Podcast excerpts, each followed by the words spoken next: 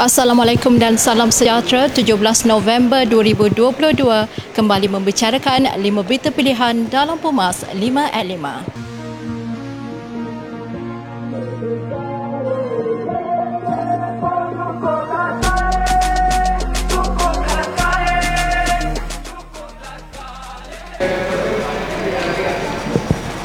Calon Barisan Nasional bagi Dewan Undangan Negeri Manjoy, Dato' Azizul Kama Abdul Aziz memberi komitmen mahu mengembangkan ekonomi peniaga kecil serta pengusaha industri kecil dan sederhana di kawasan itu dengan menaik taraf infrastruktur mereka. Ujarnya kemudahan yang ada di kawasan pelancongan perlu ditambah baik supaya ia menjadi tarikan pengunjung dan seterusnya mampu menyemarakkan ekonomi setempat.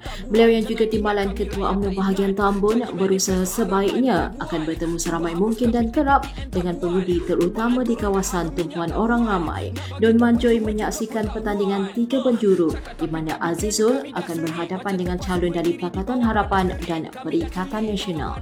Ketua UMNO bahagian Langkawi, Datuk Datuk Nawawi Ahmad berharap rakyat membuat kewajaran yang sepatutnya dalam memilih pemimpin yang bakal membawa hala tuju negara untuk tempoh lima tahun akan datang.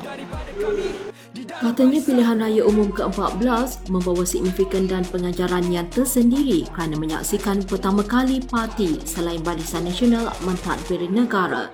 Pilihan raya umum ke-14 memberi pengajaran yang cukup bernilai kepada rakyat agar menggunakan kuasa undi sebaiknya untuk memilih sebuah kerajaan yang stabil dan berkemampuan.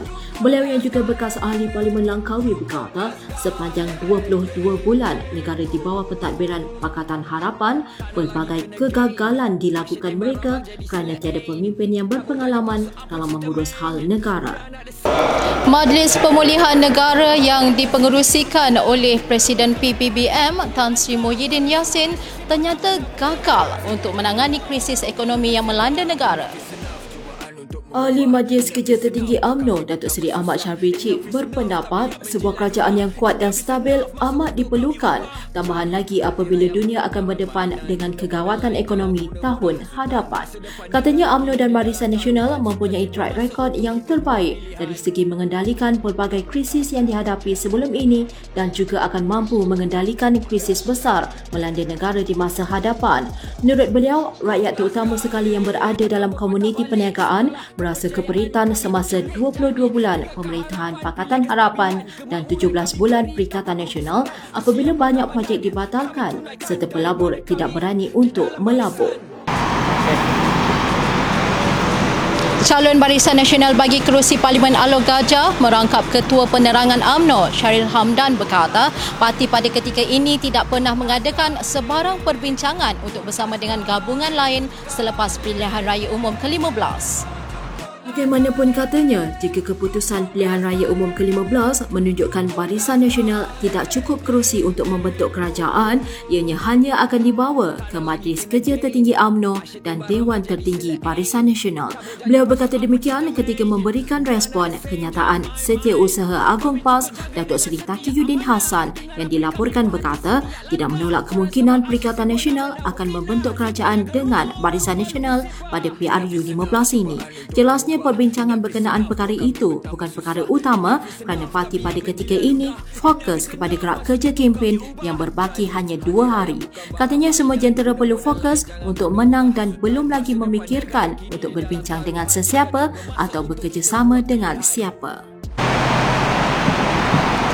Pengerusi Barisan Nasional merangkap Presiden AMNO Datuk Seri Dr. Ahmad Zahid Hamidi menekankan bahawa pilihan raya umum ke-15 adalah mengenai masa depan negara bukan untuk mana-mana pemimpin. Justeru katanya, rakyat perlu melihat tawaran yang ditawarkan parti yang bertanding dan bukannya bermain sentimen dan retorik untuk menagih simpati undi. Ingatlah masa depan negara yang kita sendiri akan tentukan sama ada mahu kestabilan atau sebaliknya kita mahu mengembalikan sebuah kerajaan yang berwibawa dan ini hanya boleh menjadi kenyataan dengan kesepakatan sehati sejiwa memasang tekad mengundi Barisan Nasional. Jelasnya, pemimpin datang dan pergi tetapi penyokong Barisan Nasional yang akan menentukan kelangsungan parti ini untuk masa depan negara. Sekian dari saya, Kaslinda Abdul Kadir. Jangan lupa temu janji kita sempena pilihan raya umum ke-15, jam 5 petang, 5 berita pilihan hanya di Pumas 5 at 5. Assalamualaikum dan salam UMNO sebuah perjuangan. Enough is enough buat kami bertambah susah Enough is enough tabiat menjilat ludah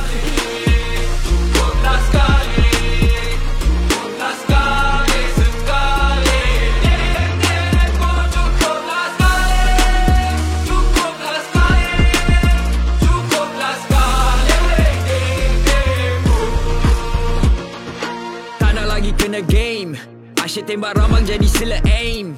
Cabut janji pasuk apa cerita main. We are not the same jangan main-main.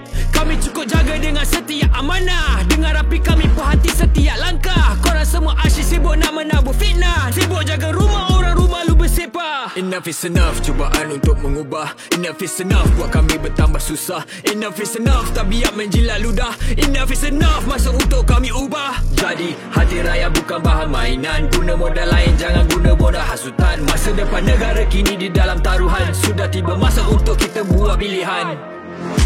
Nak menang kerajaan tukar. Memang tugas kita kena menghasut. Kita hasut rakyat tiap-tiap hari uh, untuk tukar barisan nasional